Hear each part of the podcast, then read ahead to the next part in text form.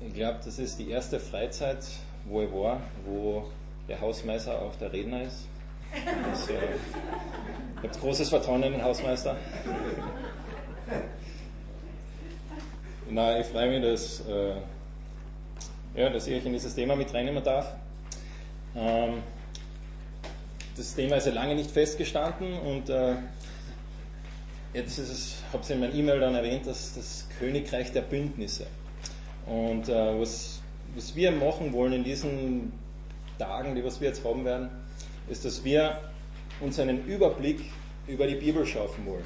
So ein bisschen Vogelperspektive, also nicht sehr im Detail, sondern wirklich Vogelperspektivenmäßig uns anschauen wollen, okay, was ist eigentlich die große Geschichte, was, was passiert da wirklich. Und das sind jetzt nicht unbedingt Predigten, was ich da mache, sondern mehr so, äh, ja, Vor Vorlesungen auch nicht, mehr so, äh, ja, Wegweiser, Bibelstudien, wo wir auch gemeinsam, äh, so wird es ja teilweise in Gruppen arbeiten. Und äh, genau, also wenn ihr eure Bibeln, heute ist noch nicht so schlimm, heute steigen wir mal locker ein. Äh, aber nächsten Mal, wenn ihr eure Bibel mitnehmt, ist sicher hilfreich, dass ihr euch dann selbst mitschauen könnt. Ähm, genau. Und wir wollen auch dieses Thema, dieses Thema der Heilsgeschichte, also was da wirklich passiert im großen Rahmen von der Bibel, dann auch anwenden auf die Gemeinde, die FEG. Okay? Wie können wir die Sachen, die was da im Großen passieren, was, was bedeutet das für uns in der FEG? Und da werden wir jeweils am Morgen, also morgen Vormittag und dann am äh, Samstagvormittag uns ein bisschen mehr Zeit nehmen, darüber nachzudenken, über, über diesen, diese Sachen. Genau. Ähm, sonst möchte ich am Anfang einfach noch mit uns gemeinsam beten, dass wir das einfach Gott noch hinlegen.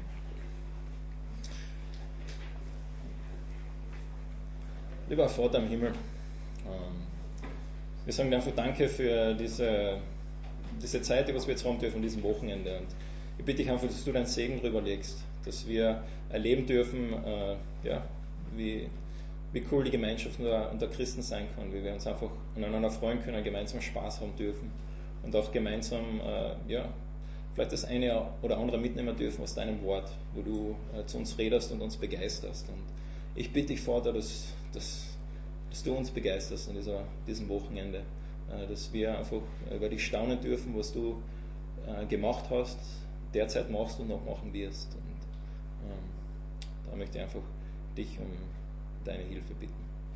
Amen. Was ich vielleicht am Anfang dazu sagen sollte, ist, dass ihr am Ende von diesem Wochenende, das kann ich euch hundertprozentig garantieren, dass ihr enttäuscht sein werdet.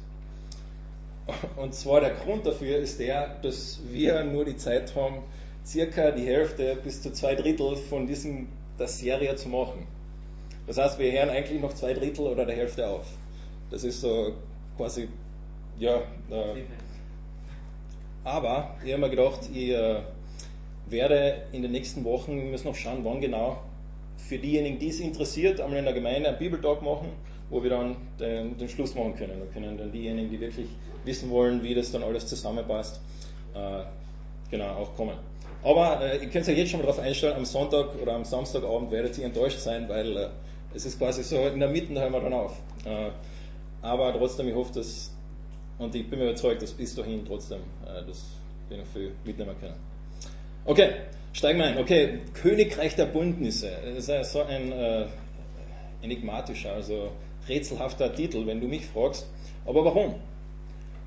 Der Grund ist der, dass ich denke, dass das Königreich, und das werde ich, werden wir viel darüber reden, dass das das Thema ist, das sich über die ganze Bibel durchzieht. Das dieser, dieser Schlüssel, der von Anfang an anfängt, und da fangen wir heute an am Anfang, und bis zum Ende durchgeht.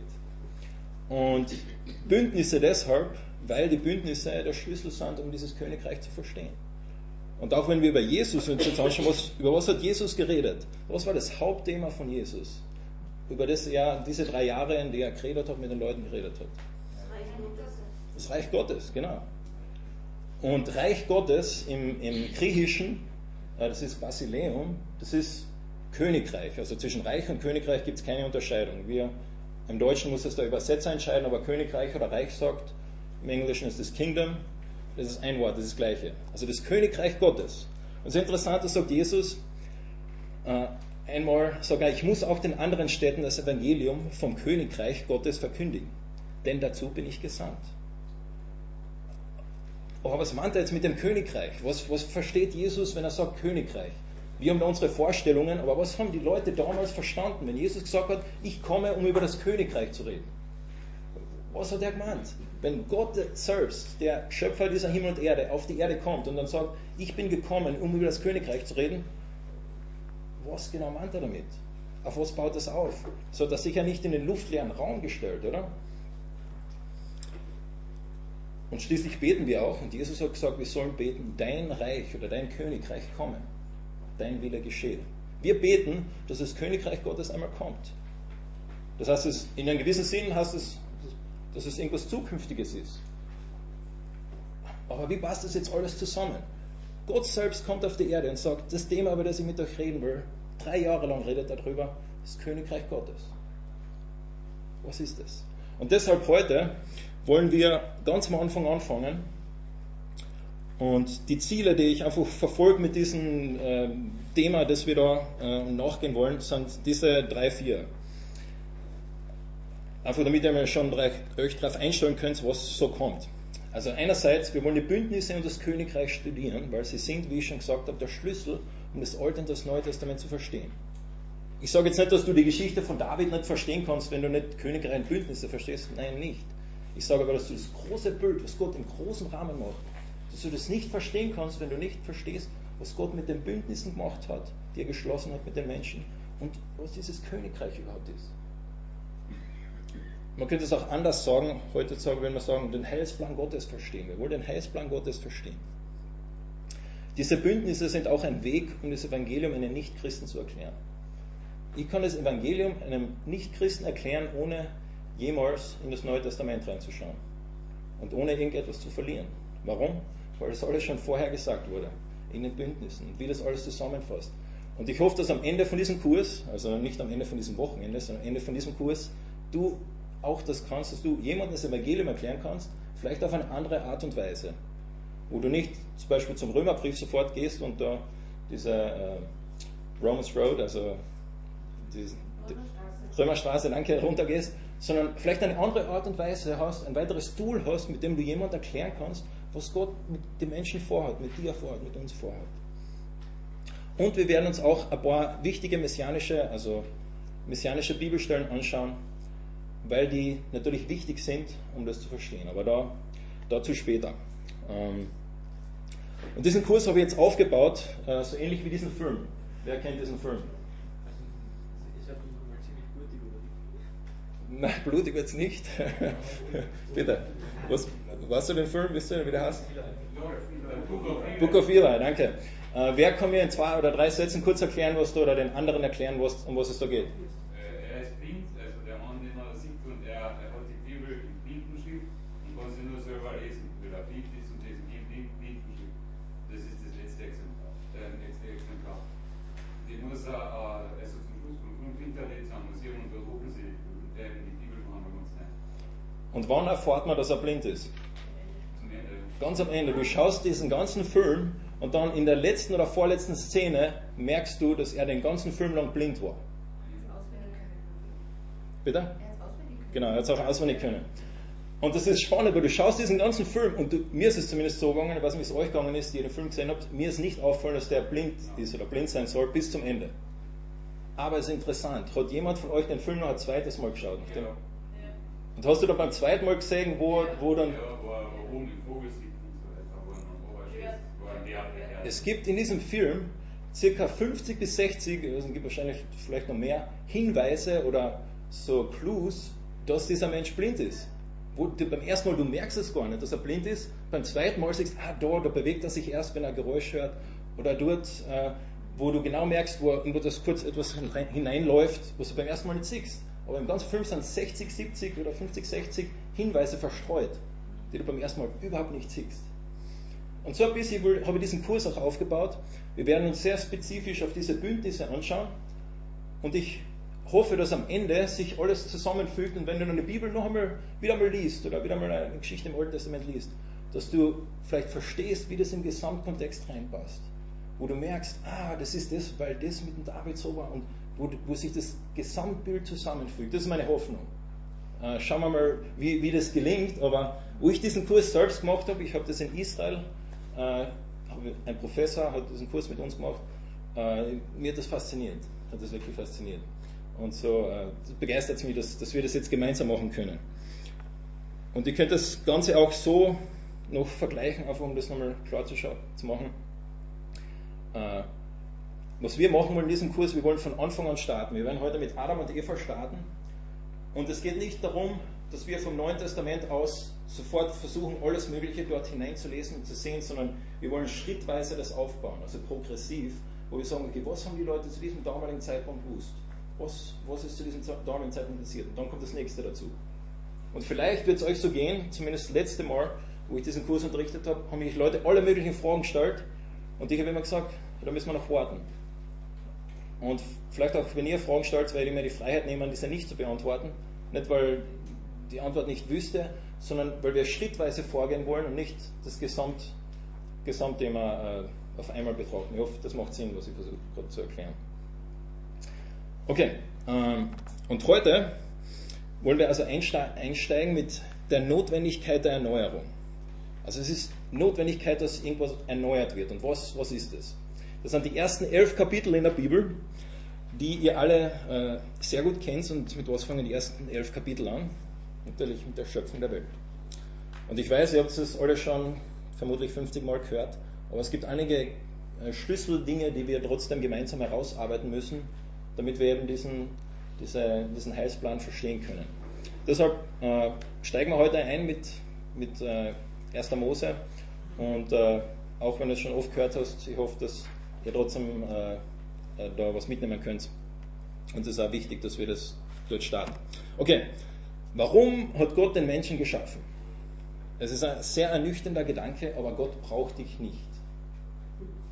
Gott geht es nicht schlechter, wenn du nicht existierst. Gott geht es nicht besser, wenn du existierst. Gott braucht dich nicht. Gott in seiner Dreieinigkeit ist ein perfektes Wesen, das eigentlich niemanden anderen braucht.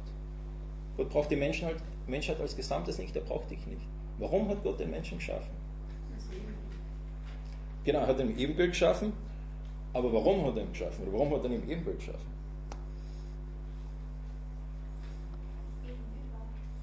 Das Gegenüber. Bitte? Zu seiner Freude, ja. Ich denke, das, das kommt schon. Er wollte auch mal heiraten.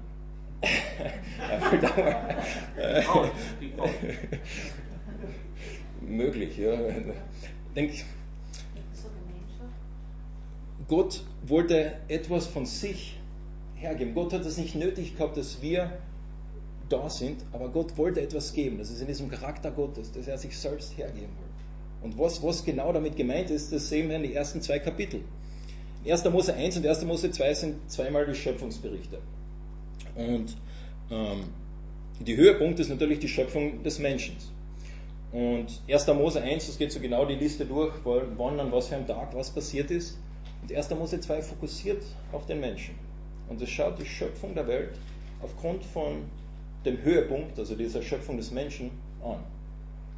Und manche Bibelkritiker sagen, na, das sind verschiedene Quellen und äh, das gibt Widersprüche und so weiter.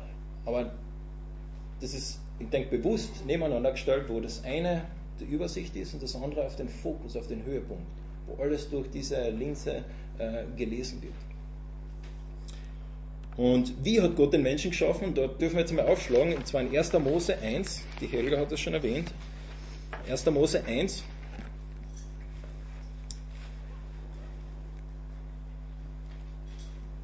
und zwar 1. Mose 1, 26, 27 und 28. Und zwar da steht, und Gott sprach, lasst uns Menschen machen nach unserem Bild, uns ähnlich. Sie sollen herrschen über die Fische im Meer und über die Vögel des Himmels und über das Vieh und über die ganze Erde, auch über alles Gewürm, das auf der Erde kriecht. Und Gott schuf den Menschen in seinem Bilde. Im Bilde Gottes schuf er ihn. Als Mann und Frau schuf er sie. Und Gott segnete sie und sprach zu ihnen, seid fruchtbar und mehret euch und füllet die Erde, macht sie euch untertan. und herrscht über die Fische im Meer und über die Vögel des Himmels und über alles Lebendige, das sich trägt auf der Erde. Gott hat den Menschen geschaffen und Gott schafft den Menschen in seinem Ebenbild. Und es gibt dieses äh, bekannte Gemälde, ich weiß nicht, wer das gemalt hat, war das Michelangelo, glaube ich schon. Michelangelo, ja. Äh, wo der das versucht, ein bisschen darzustellen, was es heißt, im, äh, im Bilde Gottes geschaffen zu sein. Und äh, der Michelangelo hat es äh, so dargestellt, in 2009 haben das äh, andere versucht äh, so zu interpretieren.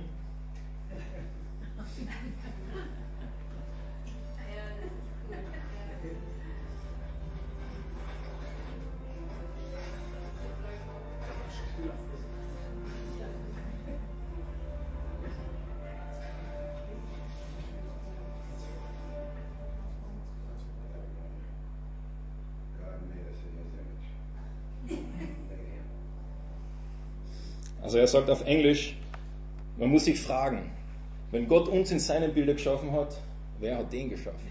Das ist eben dieser Film Transformers, dieser Roboter, die in Autos sich verwandeln und so. Äh, aber der hinterliegende Gedanke ist der, oder zumindest was der andeutet, ist der, dass wir im Bilde Gottes geschaffen sind. Das heißt, wir haben einen Kopf, zwei Hände, zwei Füße, so schauen wir aus. Aber was, was heißt es jetzt wirklich, wenn da steht, im Bilde Gottes geschaffen? Was würdet ihr sagen, bedeutet das, dass, dass du und ich im Bilde Gottes geschaffen sind.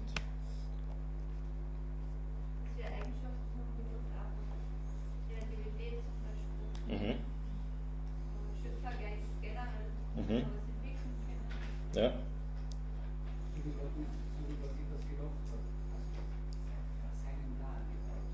Mhm. Ja. Du das Wesensnachkommen. Was meinst du damit? Ja, das in seinem Wesen auch. Dass wir seinem Wesen ähnlich sind? Wenig, ja. Okay. Ich denke, diese Dinge, die ihr sagt, stimmen, aber in diesem Kontext, wo das zum ersten Mal erwähnt wird, was ist, der, was ist die Definition oder wie wird, in welchem Kontext erscheint das zum ersten Mal? Lesen wir es nochmal ganz kurz. Da steht, Gott sprach, lasst uns Menschen machen nach unserem Bilde, uns ähnlich. Sie sollen herrschen über die Fische im Meer und über die Vögel des Himmels und über das Vieh und über die ganze Erde. Was ist direkt nachdem Gott sagt, ich schaffe sie in meinem Bilde, was ist der Auftrag? Oder was? Sie sollen Könige sein, herrschen.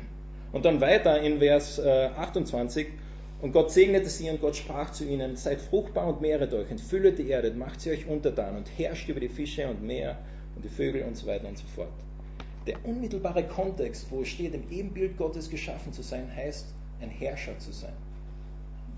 Und ich, ich sage jetzt damit nicht, dass diese anderen Sachen nicht stimmen. Paulus wird das weder später noch und andere werden das später noch ein bisschen herausarbeiten. Aber im ersten Kontext, wo das erwähnt wird, heißt es, dass Gott die Menschen geschaffen hat, ein Herrscher zu sein. Und zwar ein Herrscher über was?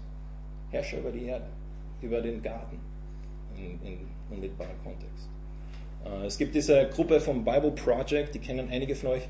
Und die haben das äh, in einer Art und Weise gesagt, wie es vielleicht ich nicht so gut kann. Und da schauen wir uns kurz dieses äh, einminütige äh, Video an, wo die das auch nochmal genau gleich erklären.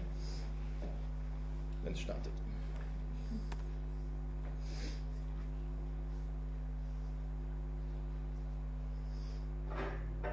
Wenn du zur Zeit der Bibel gelebt hättest, wärst du ziemlich sicher unter der Herrschaft eines Königs aufgewachsen. Viele dieser Könige haben behauptet, Götter zu sein und sich selbst sogar als Ebenbild Gottes bezeichnen. Das sollte ihnen die Autorität geben, um allen zu sagen, was sie tun oder herstellen sollen. Ja, sie haben definiert, was gut und böse ist. Diese Könige errichteten häufig Standbilder von sich. Das hebräische Wort dafür ist Zelef und bedeutet Ebenbild oder Abbild. Die Israeliten sahen ihre Könige allerdings nicht als Götter. Und sie sollten noch nicht einmal ein Abbild von ihrem Gott machen. Genau, und das war für die damalige Zeit und Kultur wirklich einzigartig. Israel glaubte nämlich zutiefst, dass man Gott, den Schöpfer, nicht einfach auf irgendetwas in der Schöpfung reduzieren kann. Aber es gibt noch einen anderen Grund. Die Menschen sollen sich kein Abbild von Gott machen, weil Gott selbst schon Ebenbilder von sich gemacht hat. Wann hat er das gemacht? Gehen wir mal auf die erste Seite der Bibel. Die erste Person, die wir hier treffen, ist Gott. Er ist derjenige, der die Autorität über alles Geschaffene hat. Er spricht und die Schöpfung gehorcht. Er definiert, was gut und was böse ist. Mit anderen Worten, er allein ist König. Aber dann schafft Gott als Höhepunkt seiner Schöpfung überraschenderweise die Menschen und nennt sie sein Ebenbild. Und er gibt allen Menschen die Autorität zu herrschen. Ganz genau, und das sagt er ihnen dann auch. Die Menschen sollen die Erde in Besitz nehmen und über sie herrschen. Und diese große Aufgabe, die einst nur der König tun konnte, wird hier zur Aufgabe von jedem einzelnen Menschen. Das war für die damalige Zeit eine revolutionäre Aussage, weil damit alle Menschen zum Regieren berufen sind und so Teil des großen Projektes werden. Was bedeutet das? Wie können wir denn alle mitregieren? Das Bild in Genesis ist Gärtner. Gärtner? Ja, Gärtner. Die Menschen herrschen über die Erde, indem sie sie bebauen, ihr ganzes Potenzial nutzbar machen und sie immer weiterentwickeln. Also sie produzieren Nahrung füreinander. Ja, aber es bedeutet auch, Familien zu gründen, die als Nachbarn miteinander leben.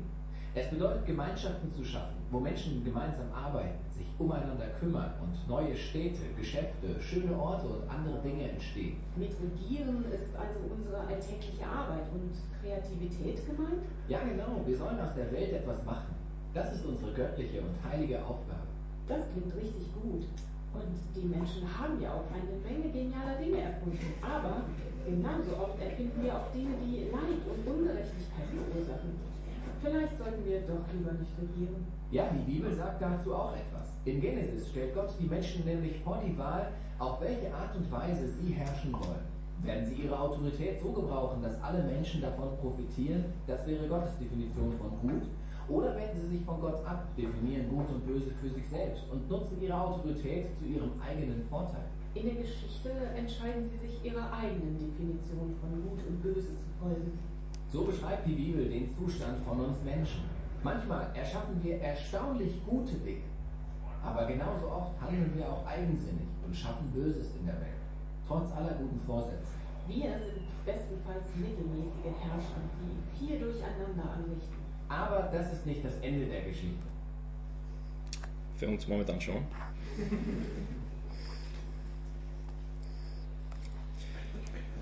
Also das Ebenbild Gottes, um das einmal kurz zusammenzufassen, im ersten Kontext, wo es erwähnt wird, heißt es, dass wir Menschen berufen sind, die Erde, die Gott geschaffen hat, zu regieren. Gott will uns quasi als Mitregenten haben von dieser Welt. Das ist das Bild, das wir finden in dieser perfekten Welt. Erinnert euch, die Erde in diesem Moment ist noch perfekt. Ist noch nicht, der Sündenfall ist noch nicht passiert. Und was sehen wir jetzt, wenn wir jetzt weiterlesen? Und zwar in 1. Mose 2. Wir lesen jetzt mal weiter. Ähm, und zwar, wie gesagt, das ist diese, die Schöpfung der Erde, aus, mit, wo wir auf das fokussieren, dass, äh, dass der Mensch der Höhepunkt ist. Und zwar in 1. Mose 2, Vers 7. Da bildete Gott der Herr den Menschen, Staub von der Erde, und blies den Odem des Lebens in seine Nase. Und so wurde der Mensch eine lebendige Seele. Gott war in, intim daran beteiligt an der Schöpfung von Menschen. Gott war nicht irgendwie weit weg, sondern Gott hat gesagt, dieser Mensch hat den Lebensarten selbst gegeben. Das heißt, wenn wir diese perfekte Schöpfung uns anschauen, wo Gott uns perfekt geschaffen hat, dann ist das eine, Gott ist intim daran beteiligt. Es ist nicht wie in anderen vergleichbaren äh, Schöpfungsgeschichten, die auch in dieser Zeit herum äh, gegeistert sind, zur Zeit der Israeliten, wo Mächte gekämpft haben und dann ist irgendwie zufällig der Mensch entstanden. Nein, Gott sagt, ich habe bewusst diesen Menschen geschaffen, dass dieser Mensch bewusst da ist. In dieser wirklich intimen Sprache, die da verwendet wird, äh, sehen wir, dass Gott uns gemacht hat. Das heißt, wir haben diese perfekte Schöpfung. Und dann, wenn wir weiterlesen, ähm, dann wird beschrieben der, der Garten. Gott pflanzte einen Garten im Osten äh, und setzte den Menschen dort hinein. Also in diese perfekte Schöpfung.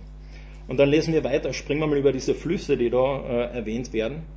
In Vers 15. Und Gott der Herr nahm den Menschen und setzte ihn in den Garten, damit er ihn bebaue und bewahre.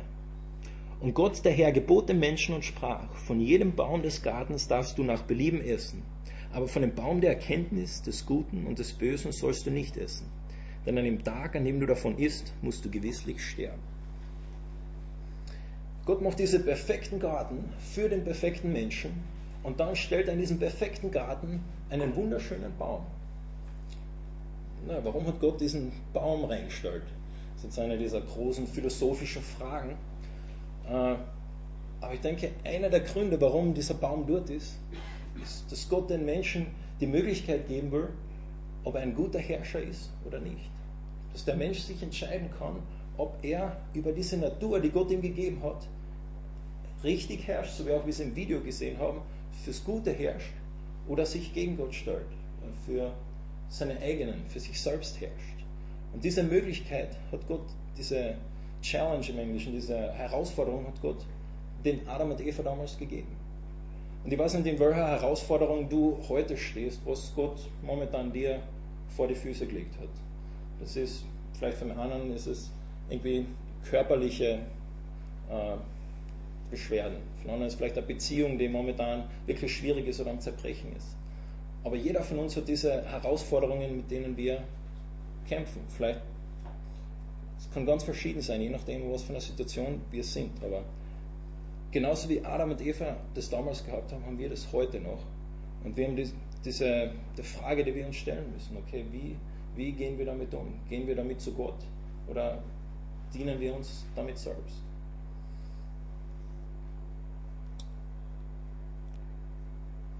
Wir lesen dann weiter, die letzten, äh, nächsten zwei Verse.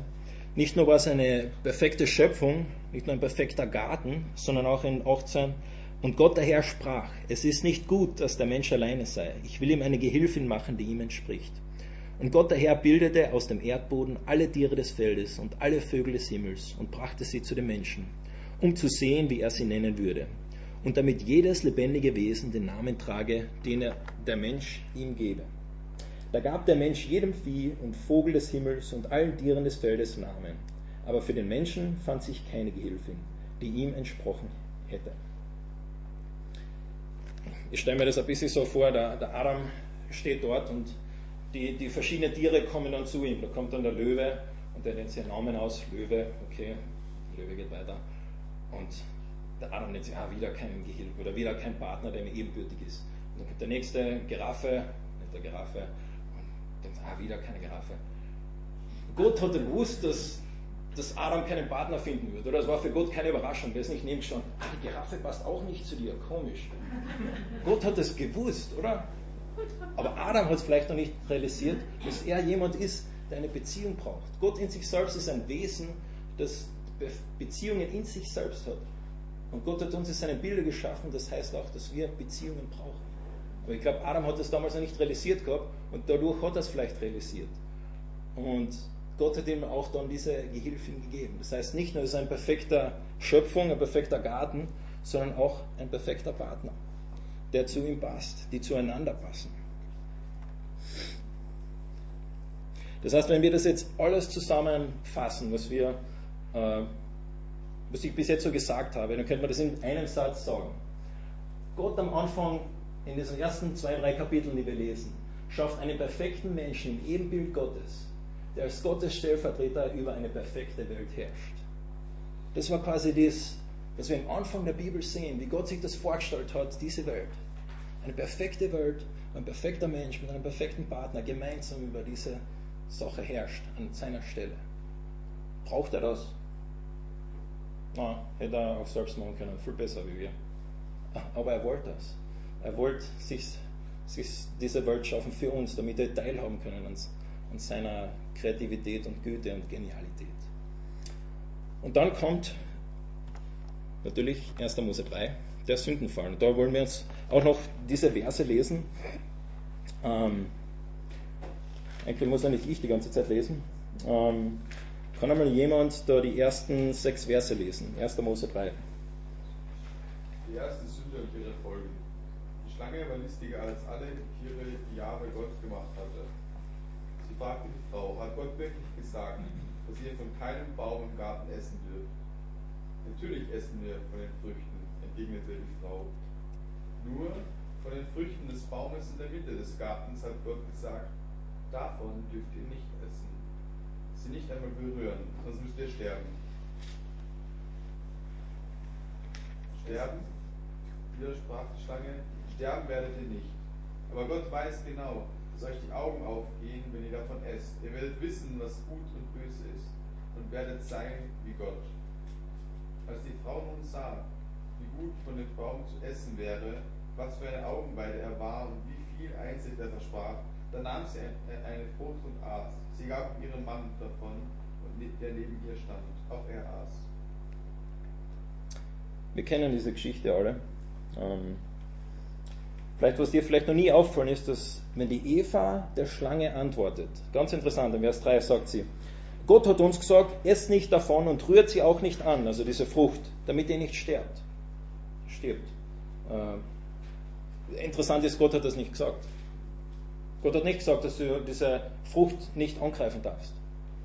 Gott hat nur gesagt, ess nicht davon. Das heißt, Eva hat da etwas dazu gesagt, das Gott eigentlich nicht gesagt hat. Vielleicht hat die Eva sogar gedacht, dass diese Frucht irgendwie giftig oder toxisch oder wie auch immer. Auf jeden Fall sie hat etwas dazu gesagt zu den Worten Gottes. Und ich bemerke das auch in mir selber oft, wo, wo ich vielleicht Sachen dazu sage, die Gott vielleicht so gar nicht gesagt hat wo wir, so wie die Israeliten, einen, einen Zaun bauen um das Gesetz, bauen wir noch einen zweiten Zaun darum, damit wir ja nicht das machen, was Gott nicht gesagt hat. Ähm, aber schlussendlich, die Eva und der Adam essen äh, diese Frucht und wir lesen dann weiter. Kann jemand äh, 7, bis, äh, 7 bis 10 lesen?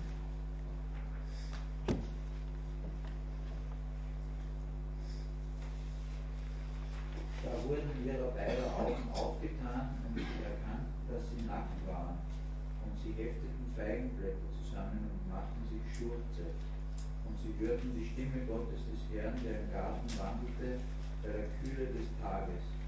Da versteckten sich der Mensch und seine Frau von, vor dem Angesicht Gottes des Herrn mitten zwischen den Bäumen des Gartens. Und Gott der Herr rief den Menschen und sprach zu ihm, Wo bist du? Da sagte er, ich hörte deine Stimme im Garten und ich fürchtete mich, weil ich nackt bin, und ich versteckte mich. Und da kommen wir jetzt rein in eine Liste von Ergebnissen, was passiert aufgrund von diesem Sündenfallen. Das erste, das haben wir schon gerade gelesen in Vers 10, ist Scham. Der Mensch schämt sich vor Gott als Resultat von dem, was passiert ist. Er ist sich bewusst, dass er etwas gemacht hat, was er eigentlich nicht machen sollte. Und dann lesen wir weiter in äh,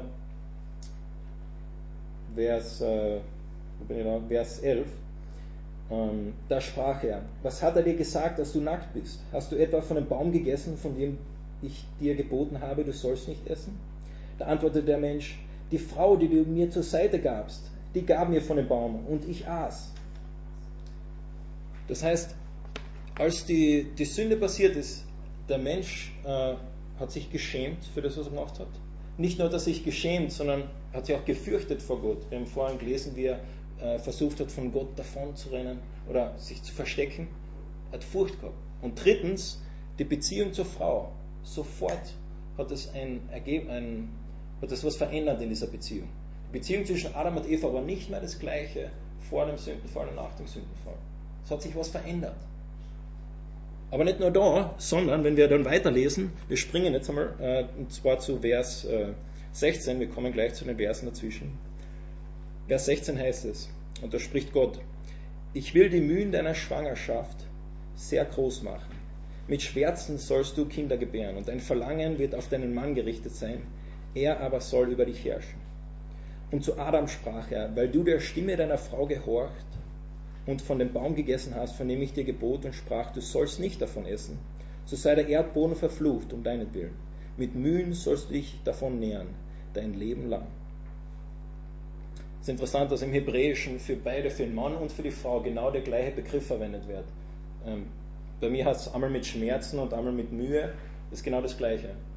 Äh, der gleiche Begriff, was einmal heißt, das, die Aufgabe oder eine der Aufgaben der Frau ist mit Schmerzen verbunden und eine der Aufgaben des Mannes ist mit Schmerzen verbunden.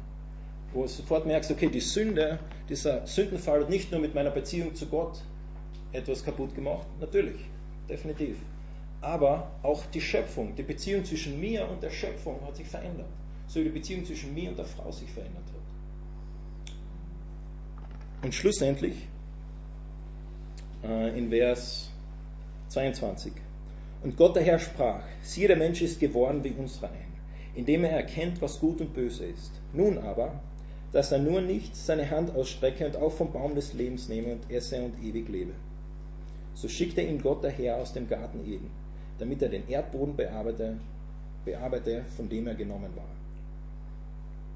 Und er vertrieb den Menschen und ließ östlich vom Garten Eden die Cherubim lagern und die Flammen des blitzenden Schwertes, um den Weg zum Baum des Lebens zu bewachen. Ich habe das damals geistlichen Tod beschrieben. Das ist nichts anderes wie diese Trennung von Gott. Es hat sich was verändert in mir selbst. Die Scham, die Furcht, hat sich was verändert in meiner Beziehung zu meinen Mitmenschen, hat sich was verändert in meiner Beziehung zur Welt, es hat sich was verändert in meiner Beziehung zu Gott. Das wird durch diesen Garten Eden, durch diesen Baum des Lebens da äh, beschrieben. Und zwischen diesen Versen finden wir ein Versprechen, das phänomenal ist. Das ist das erste Versprechen, wo es heißt, okay, es wird nicht immer so bleiben, es wird sich was verändern. Und das ist das in Vers äh, 14 und 15. Schaut mal mit mir da diese zwei Verse an. Also Gott spricht zur Schlange, weil du dies getan hast, sollst du verflucht sein, mehr als alles Vieh und mehr als alle Tiere des Feldes. Auf deinem Bauch sollst du kriechen und Staub fressen, äh, sollst du fressen ein Leben lang. Und ich will Feindschaft setzen zwischen dir und der Frau, zwischen deinem Samen und ihrem Samen. Er wird dir den Kopf zertreten und du wirst ihn die Ferse stechen. Und wo Eva das hörte, verstand sie sofort, dass Jesus Christus eines Tages kommen wird, für ihre Sünden sterben wird, am dritten Tage auferstehen wird, schlussendlich in den Himmel fahren wird und Jesus ein paar tausend Jahre später wiederkommen wird, oder? Nein. Das ist ein kleiner, kleiner, kleiner Schimmer Hoffnung. Zu diesem damaligen Zeitpunkt hat Eva wahrscheinlich nichts verstanden, was da wirklich jetzt passiert ist, oder auch der Adam. Ein kleiner Schimmer Hoffnung, der da durchdringt, wo Gott sagt, eines Tages wird diese Schlange, Satan, besiegt werden. Und wir können zurückschauen und sagen, ja, das ist da passiert am Kreuz damals. Aber zu diesem Zeitpunkt damals, die Adam und Eva das sicher nicht verstanden.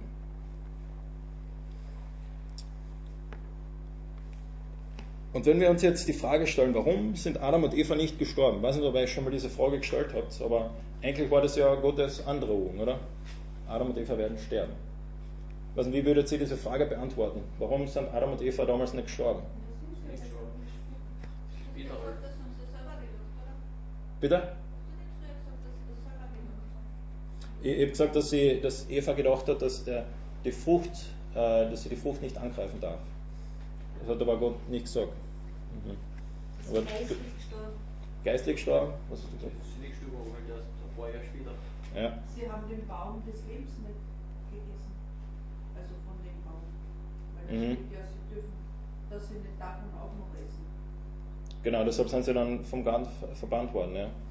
Ähm, ich denke, dass, dass das stimmt. Sie sind später gestorben und sie sind einen geistlichen Tod gestorben. Aber ich finde ganz interessant, und das, äh, dass man da zwei Prinzipien schon sieht in dieser Geschichte. Und zwar, schaut mal mit mir in Vers 21, ein Vers, den ich meistens überlese.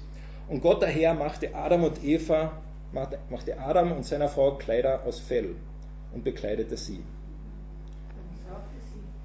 Warum steht dieser Vers drin, wirklich? Warum ist da jetzt die neueste Mode-Fashion von Adam und Eva eingefügt in, in diese, diese Geschichte? Bitte? Das erste Mal, Blut fließt. Das erste Mal Blut fließt. Gott hat, es wird bestimmt, wie gesagt, es macht eine Kleidung aus Fell. Gott hat dort, der erste Tod so gesagt. der erste Tod, Gott hat dort ein Tier umgebracht anstelle von Adam und Eva, damit er ihre Scham bedeckt. Da sehen wir schon dieses Prinzip des Opfers, das sich dann durch die Bibel durchzieht mit Abraham und vielen Stellen und dann schlussendlich natürlich Jesus, wo Gott sich opfert und für uns dieses hergibt. Und auch dieses Prinzip der Gnade. Hätte Gott das tun müssen? Schafft selbst die Rechtfertigung. Ne? Ja, genau. Hätte hätte Gott das tun müssen, dass er diese Scham dieser Menschen bedeckt? Nein, hätte er nicht tun müssen. Er wäre trotzdem genauso heilig und gerecht und liebevoll gewesen, wenn er es nicht gemacht hätte. Aber er hat es gemacht, weil er ein gnädiger Gott ist. Und wir sehen dort schon ein bisschen diesen Charakter Gottes, der da durchdringt, wo man diese zwei Prinzipien äh, sehen kann. Ah, das ist das, was mal rausgetan hat, dass die Warten eben. Das war ja nicht eigentlich. Mhm. Das wäre doch so, er verstanden als Haus, hat in Wirklichkeit was Da, da hast du recht, ja, das stimmt. Er hat sie, er hat sie, er hat sie vor seiner eigenen Heiligkeit, seiner eigenen äh, Person geschützt, weil sie eigentlich vergangen wären. Gell? Sie geschützt vor dem, dass keine Rettung mehr kommen kann. Weil wenn sie in dem Zustand, in dem sie waren, von äh, dem Ewigkeitsbaum gegessen hätten, Mhm. waren sie dort gewesen. Ewig Mhm. in diesem Zustand. Sie hätten keine Chance auf Rettung mehr. Mhm. Mhm. So verstehe ich es. Ja, ja. Und was, was interessant ist, dieser, dieser, dieser Baum des Lebens. Äh, weiß nicht, wir lesen von diesem Baum äh, in 22, 24, habe ich gerade vorher gelesen.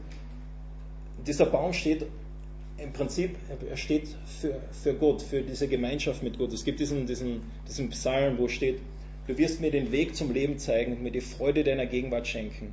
Aus deiner Hand kommt mir ewiges Glück, wo wir, wo wir sehen, in der Gegenwart Gottes ist, ist, dies, ist die Fülle von dem, was wir, was wir als Menschen uns sehnen und brauchen. Und dieser Baum des Lebens steht im Garten Eden. Also dann interessant, ganz am Ende der Bibel sieht man, dass dieser ein Baum dann in neuen Himmel, neuen Erde steht. Gell? Und wo wir, wo wir diese, diese Buchenden dann sehen, wo wir dann wieder mal dort sein werden, wo wir am Anfang waren. Aber und da dürfen wir dann essen davon, stimmt, ja. Und was ich, dieser, um das jetzt einfach abzuschließen, diese erste Session, wir werden gemeinsam an diesem Baum bauen. Äh, Im Buch Daniel gibt es äh, diesen Traum, wo äh, Nebukadnezar, glaube ich, einen Traum hat von einem Königreich. Und da wird als ein Baum beschrieben, der da umgehackt wird. Und ich habe dieses Bild auch genommen als ein Baum. Und wir werden zu diesem Baum hinzufügen und dann an der Wurzel quasi von diesem Baum habe ich 1. Mose 3,15, also diesen Vers, den wir gerade gelesen haben, dieser erste Schimmer der Hoffnung, dass sich einmal was verändern wird. Und morgen werden wir uns diesen Stamm anschauen.